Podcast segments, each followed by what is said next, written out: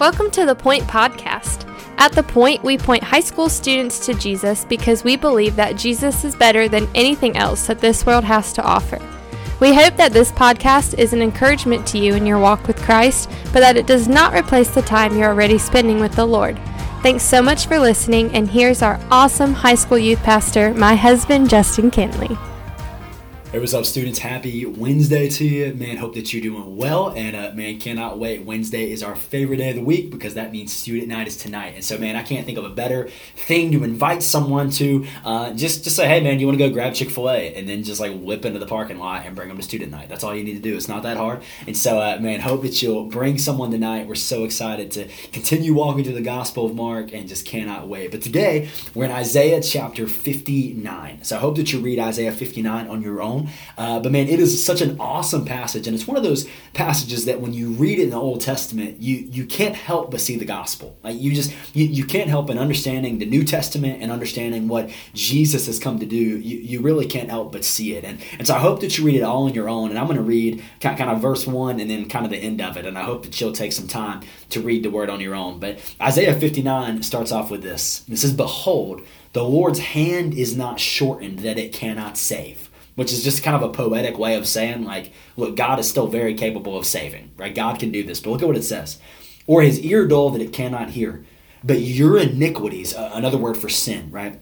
Your iniquities have hidden or have made a separation between you and your God.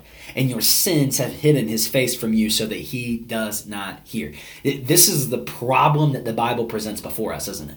that, that we have a holy, righteous God who, who created us and, and, desired. I mean, go read Genesis 1 and 2 and, and the beginning of chapter 3 that God desired to be in relationship with us, which is an amazing thing that we just kind of think over really quickly. But, but God wanted to be in relationship with you and I. So, so God created this way. We're supposed to be in relationship with Him, but yet sin has severed that relationship.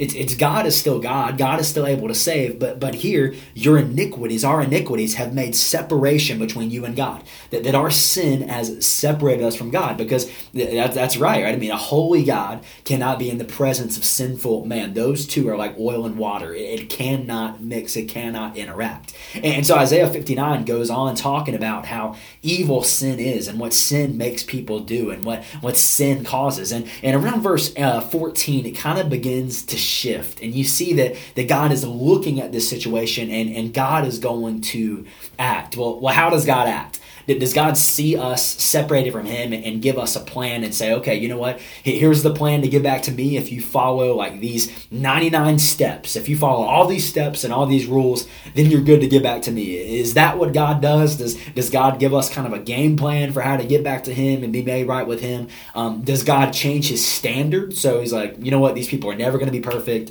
So I'm going to change my standards so that they can be with me. No, God does not do any of that. What does verse 20 say? This is so good. It says, And a Redeemer will come to Zion.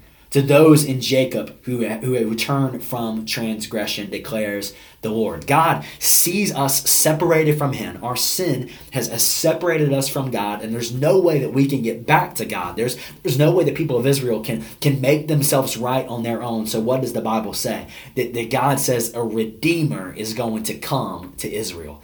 And we know, well, what is a redeemer, first off? A redeemer is someone who buys back someone else. A redeemer is someone who buys back. Think about in the book of Ruth, where, where Ruth takes for, um, or Boaz takes for Ruth a wife. Boaz takes Ruth as his wife. He redeems her. She's, she's hopeless. She's on her own. And so a redeemer steps in to, to give her hope and to give her a future and to give her life. That, that's the same thing that's happening in the gospel. That, that a redeemer is going to come. And we know that this is Jesus, right? that, that Jesus sees us in our sin, and yet on the cross, he buys us back on the cross he pays for the wages of our sin. He, he redeems us for those who were willing to turn from our transgression. And so t- today we have incredible hope that we have not been left in our sin we've not been abandoned in our sin but there has been a redeemer that has been sent for us and his name is jesus and so i hope that you read isaiah 59 on your own and it's so good uh, but that's kind of the bookends that's the beginning and the end and i pray that you'll read study meditate on your own and um, just focus on the word of the Lord today. But but that's our encouragement and then that's our hope.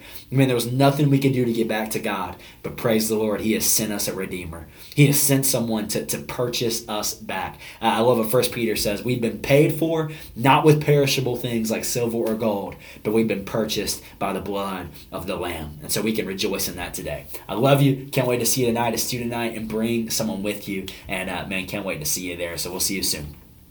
Thanks so much for listening. The Point is a ministry of First Baptist Church Indian Trail for high school students. We offer life groups every Sunday morning at 8, 9:30, and 11 o'clock, and we meet on Wednesday nights at 6:15. For more information, you can go to our church's website at fbcit.org.